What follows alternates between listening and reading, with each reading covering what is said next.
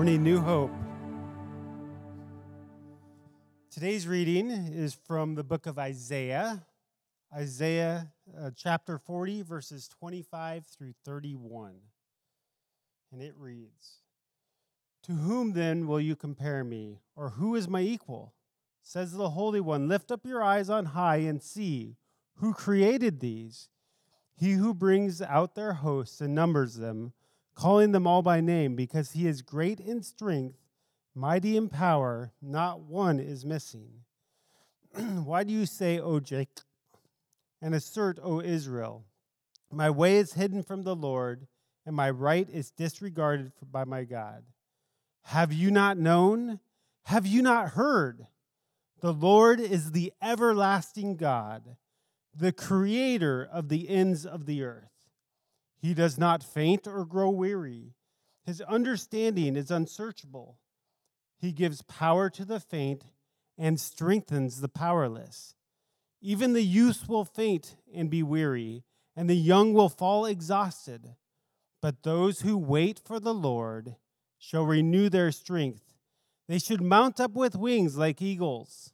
They shall run and not be weary they shall walk and not faint. This is the word of the Lord.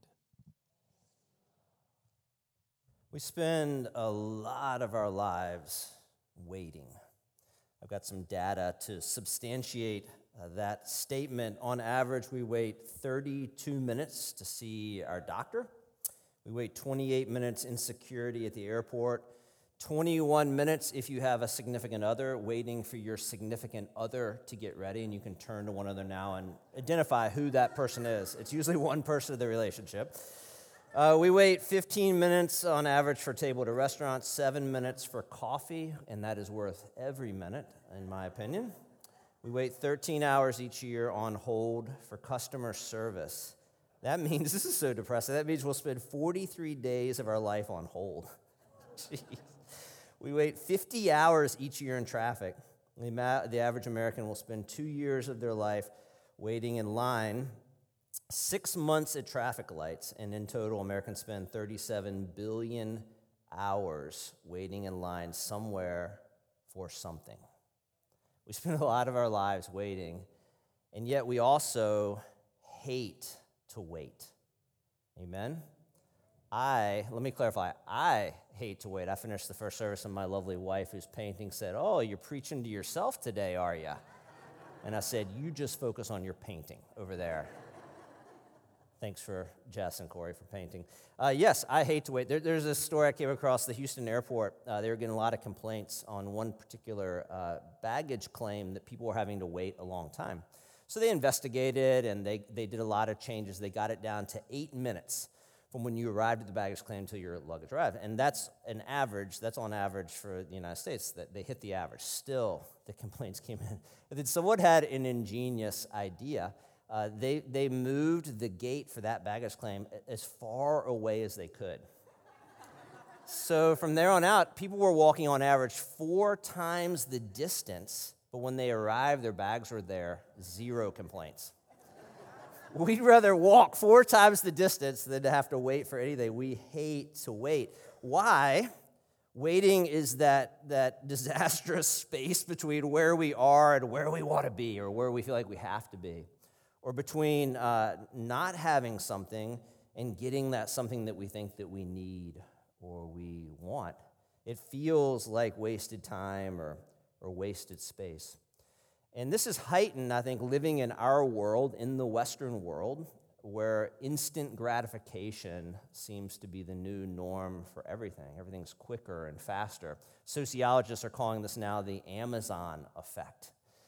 I think you, those of you who are older like me, do you remember when you ordered a package and you had to wait like one to two weeks? And we were okay with that.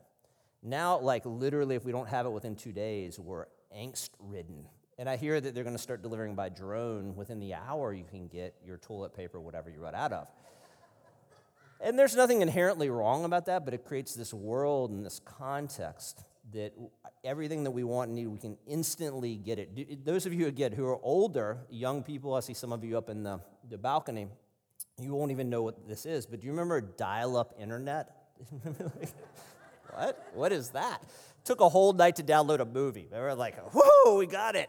And it was like, sounded like a plane taking off. And I was like, you're like, now it's instantaneous. Every time I call our internet provider, they're like, sir, we have a package now that's four times faster than your present one. I'm just like, it's already really fast. I'm super excited.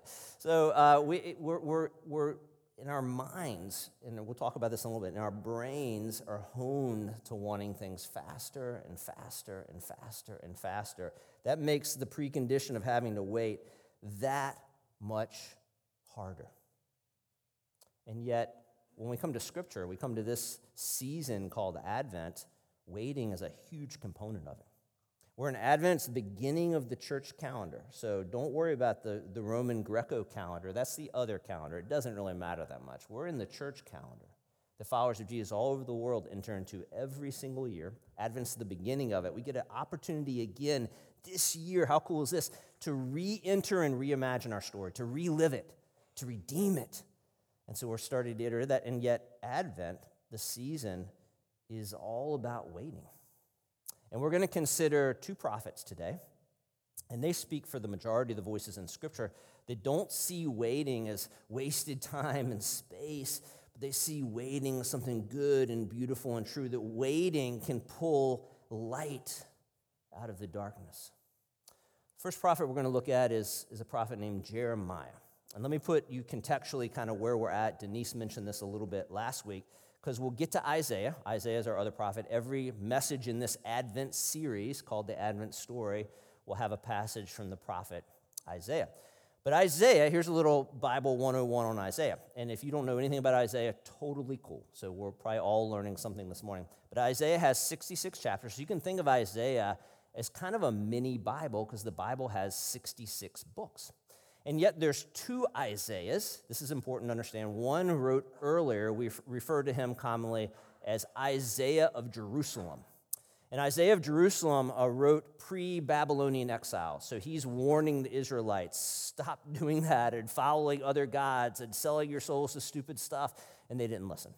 So uh, the first part of Isaiah, the first uh, 39 chapters, and that's how many books we have in our Old Testament, that's why it's like a mini Bible, is a lot of woe and a lot of warning and a lot of calls to repentance. And they didn't listen. So the Babylonians came in, ransacked Jerusalem, destroyed the temple, took away the best and the brightest 700 miles to 70 years of Babylonian exile, left the rest of them behind in a demolished city and a ravaged land. So then we have this kind of gap. And then we have Isaiah of the exile. And he's totally different because if you've gotten through the 39 chapters of Isaiah, you're really depressed. And then all of a sudden, at chapter 40, and for the next 27 chapters, which is the amount of books in the New Testament, we have a lot of hope. And we, we talked about we talked about two weeks ago, right? You can tell the story of Scripture with trees. And out of the desert, out of the barren ground, the promised seed comes and bringing a new tree of life. And this is the kind of the, and you have these songs, they're called the servant songs in Isaiah. And he's giving us uh, predictors and templates and characteristics of what this promised seed will look like. And it's very hopeful in between the two, about 150 years between the two, is housed the prophet Jeremiah. So Jeremiah got the horrible duty of being, being there as the prophet in Jerusalem before the Babylonians came, and he's telling anyone and everyone they're coming and repent, and no one listened to him. They got so tired of hearing Jeremiah that they put him in a jail cell to shut him up. No one wanted to listen to the poor guy.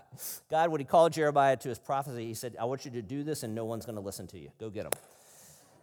How do you like that as an assignment? And Jeremiah, rightly so, is called the weeping prophet because he's weeping for the people. He sees what's coming, he sees where their sin is going to lead them.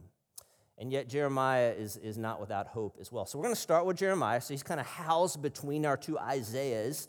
And then we're going to look at the passage Dan read from Isaiah of the exile and kind of in there. And we're to, both of them will talk about waiting a lot. So, here's a taste of Jeremiah from a book that's attributed to him, the book of Lamentations. I just want to get you, give you a flavor of the weeping prophet and kind of how he wrote and what the state of his heart was. All of Lamentations are acrostic poetry. So there's poem after poem after poem. So here, here we go Lamentations 3, 7 through 12. He has walled me in so I cannot escape. He's weighed me down with chains. Even when I call out a cry for help, he shuts out my prayer. He has barred my way with blocks of stone and has made my paths crooked. Like a bear lying in wait, Like a lion in hiding, he dragged me from the path and mangled me and left me without help. He drew his bow and made me the target for his arrows. This is the word of the Lord, right? It's Like, this is not the guy you want at your dinner party. It's like, dude, cheer up a little bit. But here's what I love about Jeremiah, and here's what I love about all scriptures. This is called lament. And I define lament as agreeing with God that things are not right. If I had an opportunity to sit down with each of you for a meal and hear your story, there'd be much in that story that's not right. It's about the brokenness and sin, maybe things that you've done, other people have done to you. This world is not redeemed yet. We know that. And we have laments to call that out, to give us verbiage, to give us prayers. And I love that about the Bible. Like it kind of annoys me about some churches and church people that they're just happy, clappy, smiley all the time, because that's not real life, is it? And so we want some of that, we need some of that, but we also need some of this. And we look at darkness and we look at evil and we call it what it is until it's redeemed of the Lord. And the Psalms are filled with laments. And Jesus prayed them and Jesus lived them. So this is okay, even though it can be unsettling. Perhaps this morning it gives verbiage to some of you in a dark place that you may be in. And yet, Jeremiah, although he's the weeping prophet he's pretty dark, uh, he's not without light. And the light in Jeremiah pops like light does against a dark landscape. So we move 10 verses later, and here comes the hope. Yet this I call to mind, and therefore I have hope. Because of the Lord's great love, we are not consumed, for his compassions never fail. They are new every morning. Great is your faithfulness. I say to myself, The Lord is my portion, therefore I will wait for him. The Lord is good to those whose hope is in him, to the one who seeks him. It is good to wait quietly for the salvation of our Lord. Jeremiah is literally pulling himself out of a dark pit of despair. How is he doing that? He's anchoring himself and tethering himself to the character of the God he knows. And sometimes we have to do that. And he's going back to a foundational passage. People reading this passage in Jeremiah, my friend Tim calls it a hyperlink, they would immediately think of this scripture. Because he's going back to the key scripture in, in the Hebrew scriptures that define who God is, and it's God's self revelation to Moses in Exodus 34. It says, The Lord, the Lord, the compassionate and gracious God, slow to anger and abounding in love and faithfulness, maintaining love to thousands and forgiving wickedness and rebellion and sin. Jeremiah's like, yes, things are so dark and they didn't listen, and the city's destroyed and the temple's destroyed, and our best and brightest are ripped away, and yet I have not given up hope because I know who my God is. I remember He is the God whose love never fails. That word chesed at the beginning, it's, it's God's never stopping, never giving up, unbreaking, always and forever love. It never quits, it never stops coming for us. And if you're in a dark place this morning, that is a deep encouragement. So Jeremiah is tethering himself to that. And then Jeremiah says, We no longer have land. The Babylonians took it all, and yet you, Lord, are my portion. That's a word for land. You're my territory now, and I anchor to you. He says, I will wait on the Lord, and that it's good to wait on the Lord. And this is unsettling to all of us, myself included, who hate to wait. We see it as wasted time and wasted space. And then here's the prophet telling us, no, it's, it's good to wait. Let's go back to the passage, and I want to call your attention to a couple of the Hebrew terms. And uh, those of you unfamiliar with Scripture, and that's okay if you are, the, the Old Testament, the Hebrew Scriptures are written in Hebrew, the New Testament is written in Greek, and not everything translates perfectly. That's the, we try to only when we, when we uh, mention these things to highlight something that's maybe hidden in the translations. And there are some things hidden there that are very important. So let's go back to it. There's, there's two words uh, for hope or wait and the, the translators translate them interchangeably. So you go to your go home today and read this passage, you'll see translators translate these words differently. So let me read it again, and then I will define what these words are. Yet this I call to mind, and therefore I have hope. This is the word Yahal. Because of the Lord's great love, we are not consumed, for his compassions never fail. They're new every morning, great is your faithfulness. I say to myself, The Lord is my portion, therefore I will Yahal for him. The Lord is good to those whose kavah, there's the other word, is in him to the one who seeks him. It is good to yahal or wait quietly for the salvation of our Lord. So yahal and kavah are the two words. Here's what's interesting there's a number of different Hebrew words for wait, which is what we're talking about today. There's not a Hebrew word for hope. Isn't that interesting? Here's why because hope is wait, and wait is hope. For the Hebrew mindset and the, the writers of Scripture, to an act of waiting is an act of hope, and an act of hope is an act of waiting. That's why you could interchange them. I think that that's, that opens up a lot in my mind and my heart as I think about waiting. They would say, oh, it's not wasted space. It's good because when you're waiting, you're hoping. Mind shift. The writers in the New Testament who were steeped in the Hebrew scriptures knew this. We see Paul in Romans 8:25, but if we hope for what we do not have, we wait for it patiently. The Old English word, uh, uh, our, our word for wait in English, comes from the Old English for watch or watchman. The psalmist says, I kavah for the Lord. My whole brain kavahs, and in his word I put my yahal. I wait for the Lord more than the watchmen wait for the morning more than the watchman wait for the morning. I define waiting as hoping in something or someone. Whenever we're waiting, try this out. Today, when you have to wait, and you will, uh, you're hoping in something or someone. You're, you're, you're waiting for a table to open.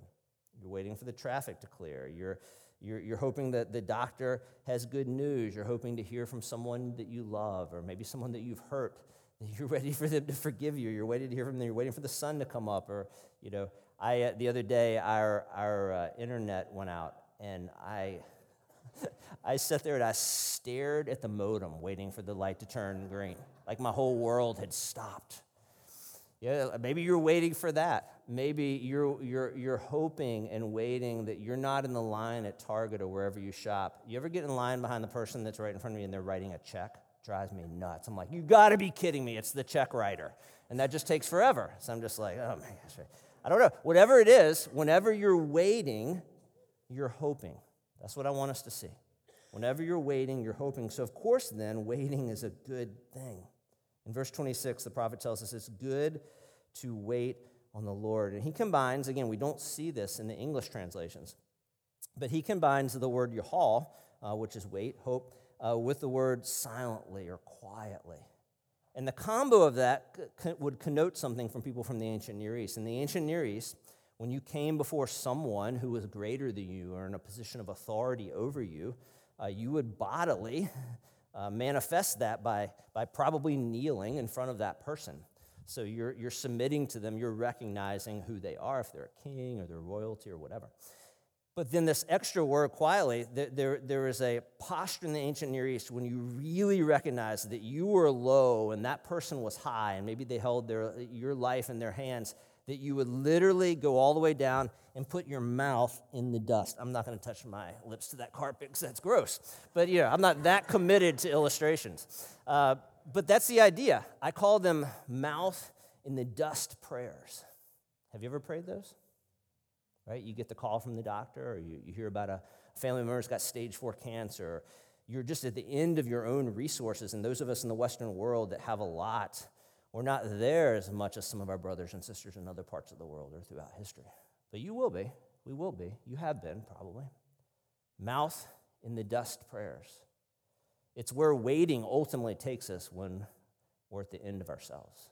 And we're like, I don't know where else to go this is the this is the, the the transforming way to think about waiting this season as we start our story again that the prophets would tell us and the writer of scripture saying waiting is not a waste waiting is not bad even though you hate it it's not a good, it's not a bad thing it's actually a good thing it's actually a gift you might say well how is it a gift I think it's a gift, uh, and I, if you, you come here often, you know I talk about this stuff, and, and, and uh, I, I, love brain science. So we're learning so much about how our brains work, and I think it's okay to talk about that as followers of Jesus because God made our brains. So, so it, it, should all work together.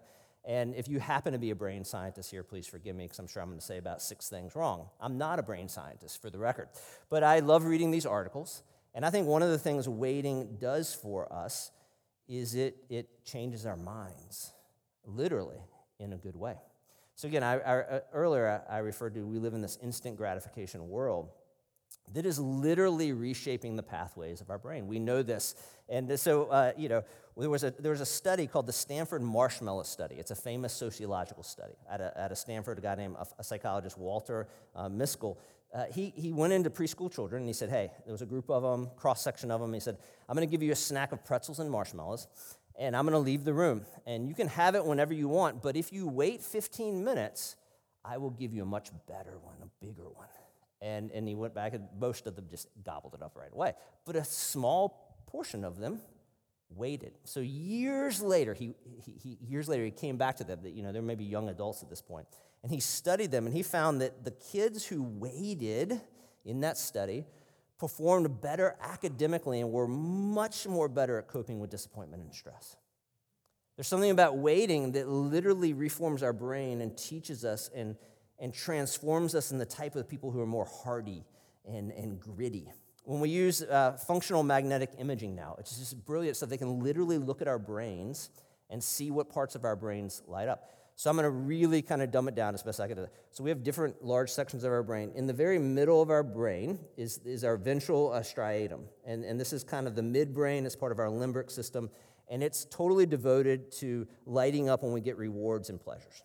So whatever your jam is as far as desserts or whatever you get really excited about, whatever it is, like when you encounter that, or when you're longing for it, you may not even have it yet, when you're kind of waiting for it wanting that, it's just whoa, whoa, whoa. So if it's chocolate cake, you know, you see it, you're just, your midbrain, your ventral striatum is just like lighting up. For me, it's when I walk into REI, just, just walking around REI, I'm just like, whoa, I need that, I need that.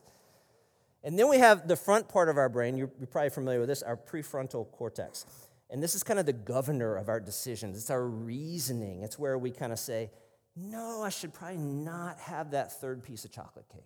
You know, whatever it might be.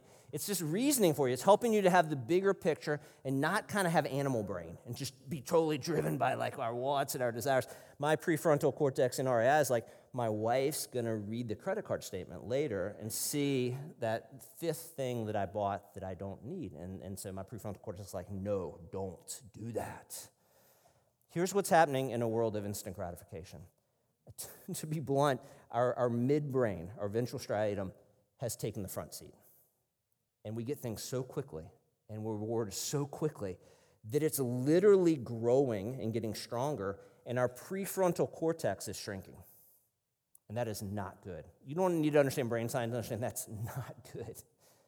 When we wait, it strengthens that front muscle. It allows us to be people of discipline to have what the prophets would say hokmah, skillful living, discernment, all these words in Scripture. I think it's what Paul means when he says, in the way of Jesus, if we practice the way of Jesus, our minds will be renewed. Waiting is a gift. Waiting also, uh, probably more importantly, teaches us to hope uh, in the Lord. Uh, and this is where we get back to Isaiah, the passage that, that Dan read. And if you know any Isaiah, you probably know this one. This is the very beginning of the second part of Isaiah. Imagine reading the first 39 chapters. it's just woe and doom and despair and repentance and judgment, and it's so dark. And then here we go Isaiah of the exile. Do not give up. Do not give up. Remember who your God is. And out of the ashes, beauty will come, and out of the desert will spring new life. And so know that Isaiah 40 starts the second part of the book. And you may have heard it because a lot of times there are plaques in places that people have these verses in their homes because they're wonderful. Let's read it again. Have you not known? Have you not heard? The Lord is the everlasting God, the creator of the ends of the earth. He does not faint or grow weary. His, understandable is unsearch- his understanding is unsearchable. He gives power to the strong? No, he gives power to the faint and strengthens the powerless. Even youths will faint and be weary, and the young will fall exhausted. But for those who kavah, who wait for the Lord, he shall renew their strength. They shall mount up with wings like eagles. They'll run and not be weary. They'll walk and not be faint.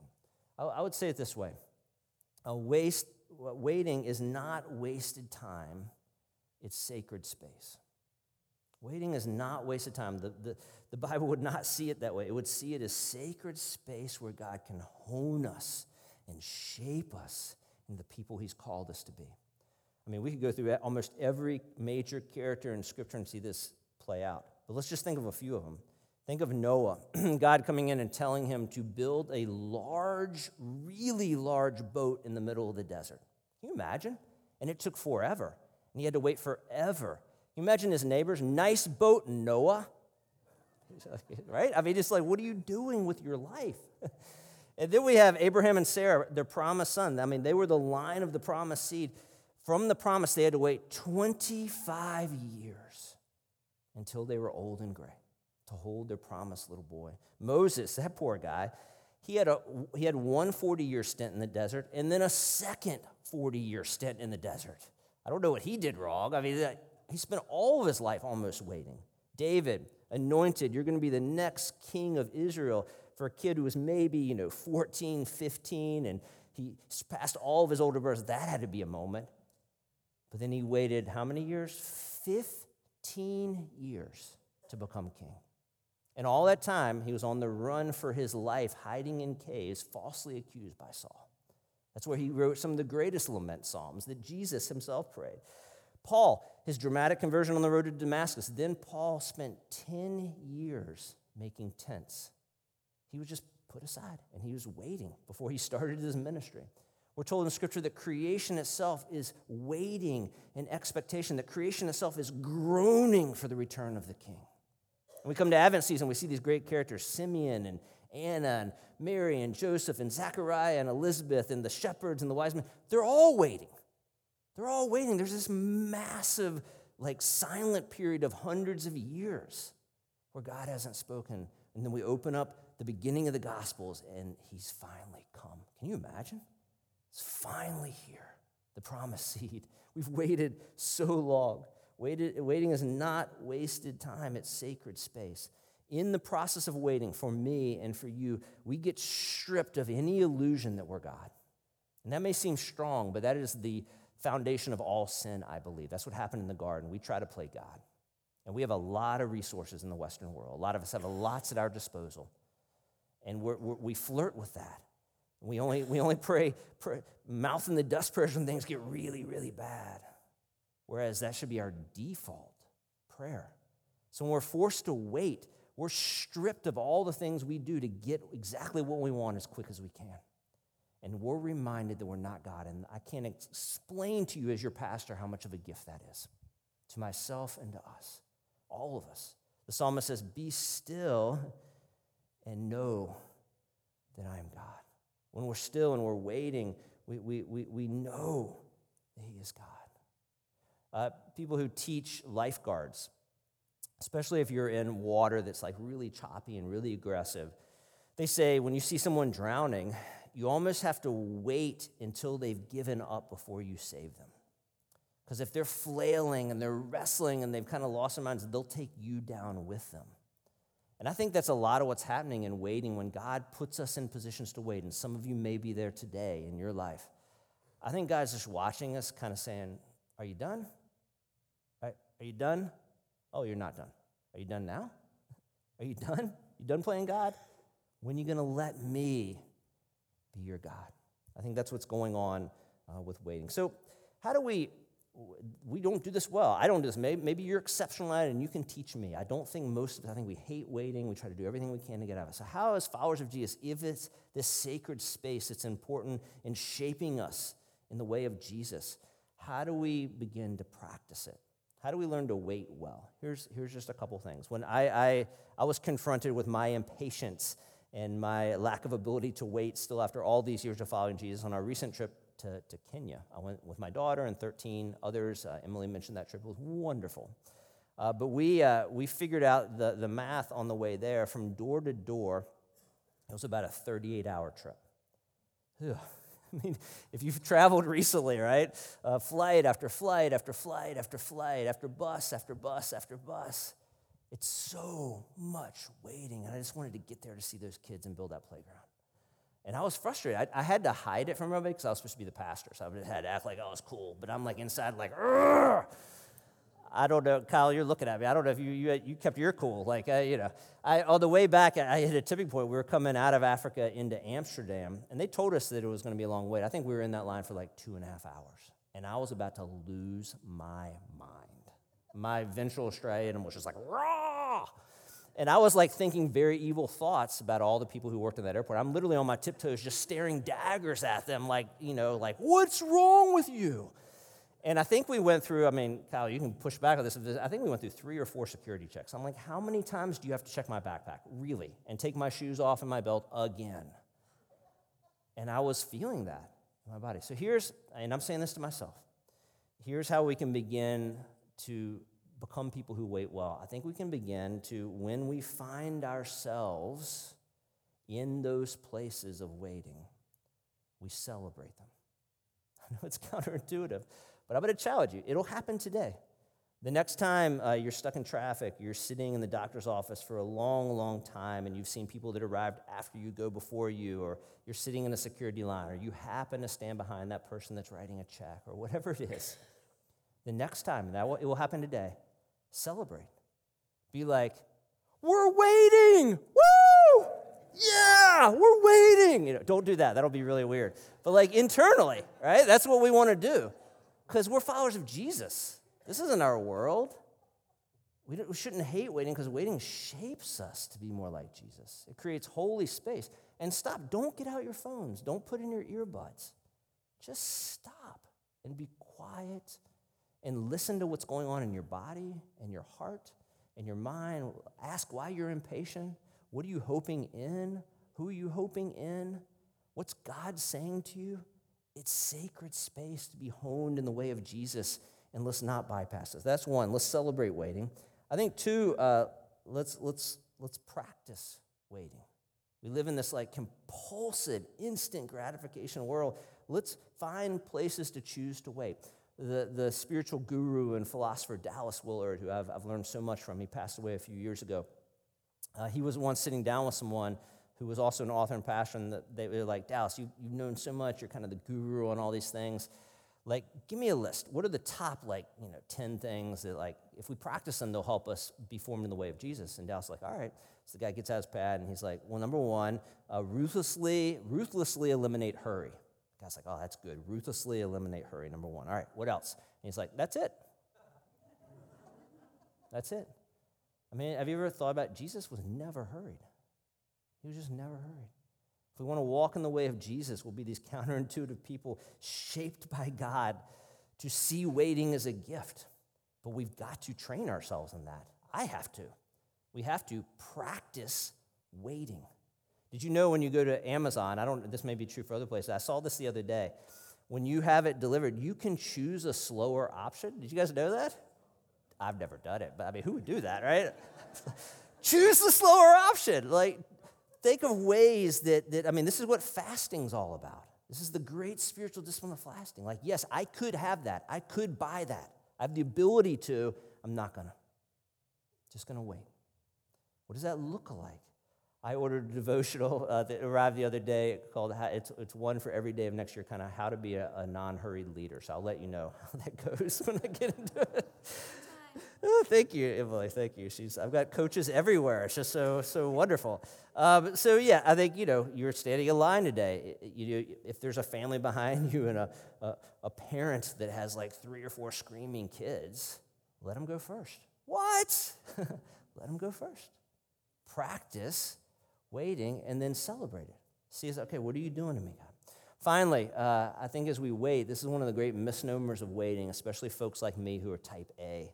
Uh, we think waiting is like laziness. Like you're just sitting around on the couch eating Cheetos and just like doing nothing.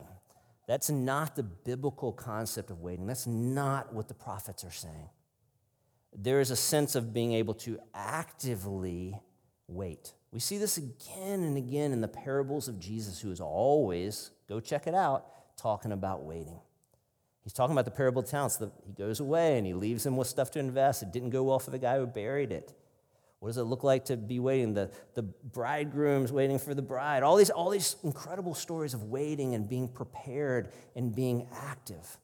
We sung a song earlier that, that, that connotes the, the greatest Advent prayer. It's one of the oldest prayers of the church. The Greek word is Maranatha. We prayed, O come, O come, Emmanuel. The, the simple translation of Maranatha is, Come, Lord Jesus. When I'm in my darkest moments, my, my mouth in the dust prayers, sometimes that's all I can utter. It's my guttural prayer. Come, Lord Jesus. But in that, if we realize we are the body of Christ, we're invited into being part of the answer of that prayer. Do we see that? We're not just to sit around, wait, we're to, we're to cultivate through the power of the Spirit kingdom outpost of goodness and, and beauty and truth. Frederick Buechner, who was one of my favorite writers, he passed away at age 94 earlier this year. Uh, he says it really well. He says it this way On this planet, at least, church is the only body that for the time being Christ has, which is to say that you and I are the only bodies Christ has. He has no hands to reach out to people except with our hands, no feet to go to them except with our feet, no other eyes to see them with, no other faces to show them his love. So to wait for Christ to come in his fullness is not just a passive thing, a pious, prayerful, churchly thing. On the contrary, to wait for Christ to come in his fullness is above all else to act in Christ's stead as fully as we know how. Going back to the prophet Jeremiah in Lamentations, he ends that little passage uh, that we read earlier saying, The Lord Yahweh is good to those who, who kavah for him or hope in him. That root word uh, of kavah is kav, and it's the word rope. Isn't that interesting? Whenever we're feeling waiting, at least me, I feel a tension like it's a rope drawn tight. But it also, I think, for me, connotes the fact that whenever we're waiting, we're hoping in something or someone. What are you waiting for? Who are you hoping in? Who are you hoping? What are you hoping for? What are you, here's a clear way to say it. What are you tethered to? We're all tethered to something. You're all hoping in something or someone. You're, you're unable as a human not to the scriptures would say, the prophets would say, all these characters that waited so long for the promised seed to come would say, there is nothing and no one we should hope for other than Jesus. Everything else, and you, you can give it a go. I still give it a go. Give it a go. It'll all disappoint. It'll all disappoint at the end of the day. Jesus will never, ever disappoint. Who is your hope in this morning? I've wrestled with years as I articulate the good news, the story we're in, the invitation to look to Jesus on the cross, who is risen, who broke the power of sin and death. And if we look to him, he'll give us new life. I've given that story, I, have just lost count, right? And I'm always like messing with language on how do you tell that story well in a way that grabs hard. At the end of the day, after all these years, I, have found no better line than to challenge people, or rather to invite people to just hang on to Jesus for dear life. I don't know a better way to say it, that we should look to Jesus this Advent season as we enter a new story. The, the, the, the calendar in January, pff, it's just another Roman Greco invention. We're in our new story now, Advent. We get to relive our story. This year, who or what are you hoping in? My challenge today is like, hope in Jesus. Hold on to him for dear life, for he will never, ever disappoint. Amen, church? Amen. All right. Let me pray for us. Father, Son, Holy Spirit, uh, thank you for the gift of waiting. I hate it. I'm just being honest. I lament it. It feels like a horrible thing. And yet, as I read your word and I watch how you've shaped people in the way of Jesus throughout our history, waiting's always a crucial, central piece. Because when we wait, we're stripped of all of our uh, placing our false hopes on people or things or pursuits or jobs or things that we place our hope in. We're stripped of all those things. And we're left to place our hope in you, where it should always be. So, God, I pray for my brothers and sisters this morning who, who may be praying mouth in the dust prayers. Have mercy upon them, God. Come, Lord Jesus. And for the rest of us that may not be in that place, I think we're in a more dangerous place, actually because we're kind of playing God and we're not on our knees and we're not on our face before you, the holy, righteous, loving, faithful God whose mercies are new every morning. And I say this with fear and trembling, God, but return us to that posture and bring waiting to our lives if you have to do that, so that we may set our hopes in you, Jesus. And we pray this uh, in his name for your glory and for the sake of the world. All God's people said,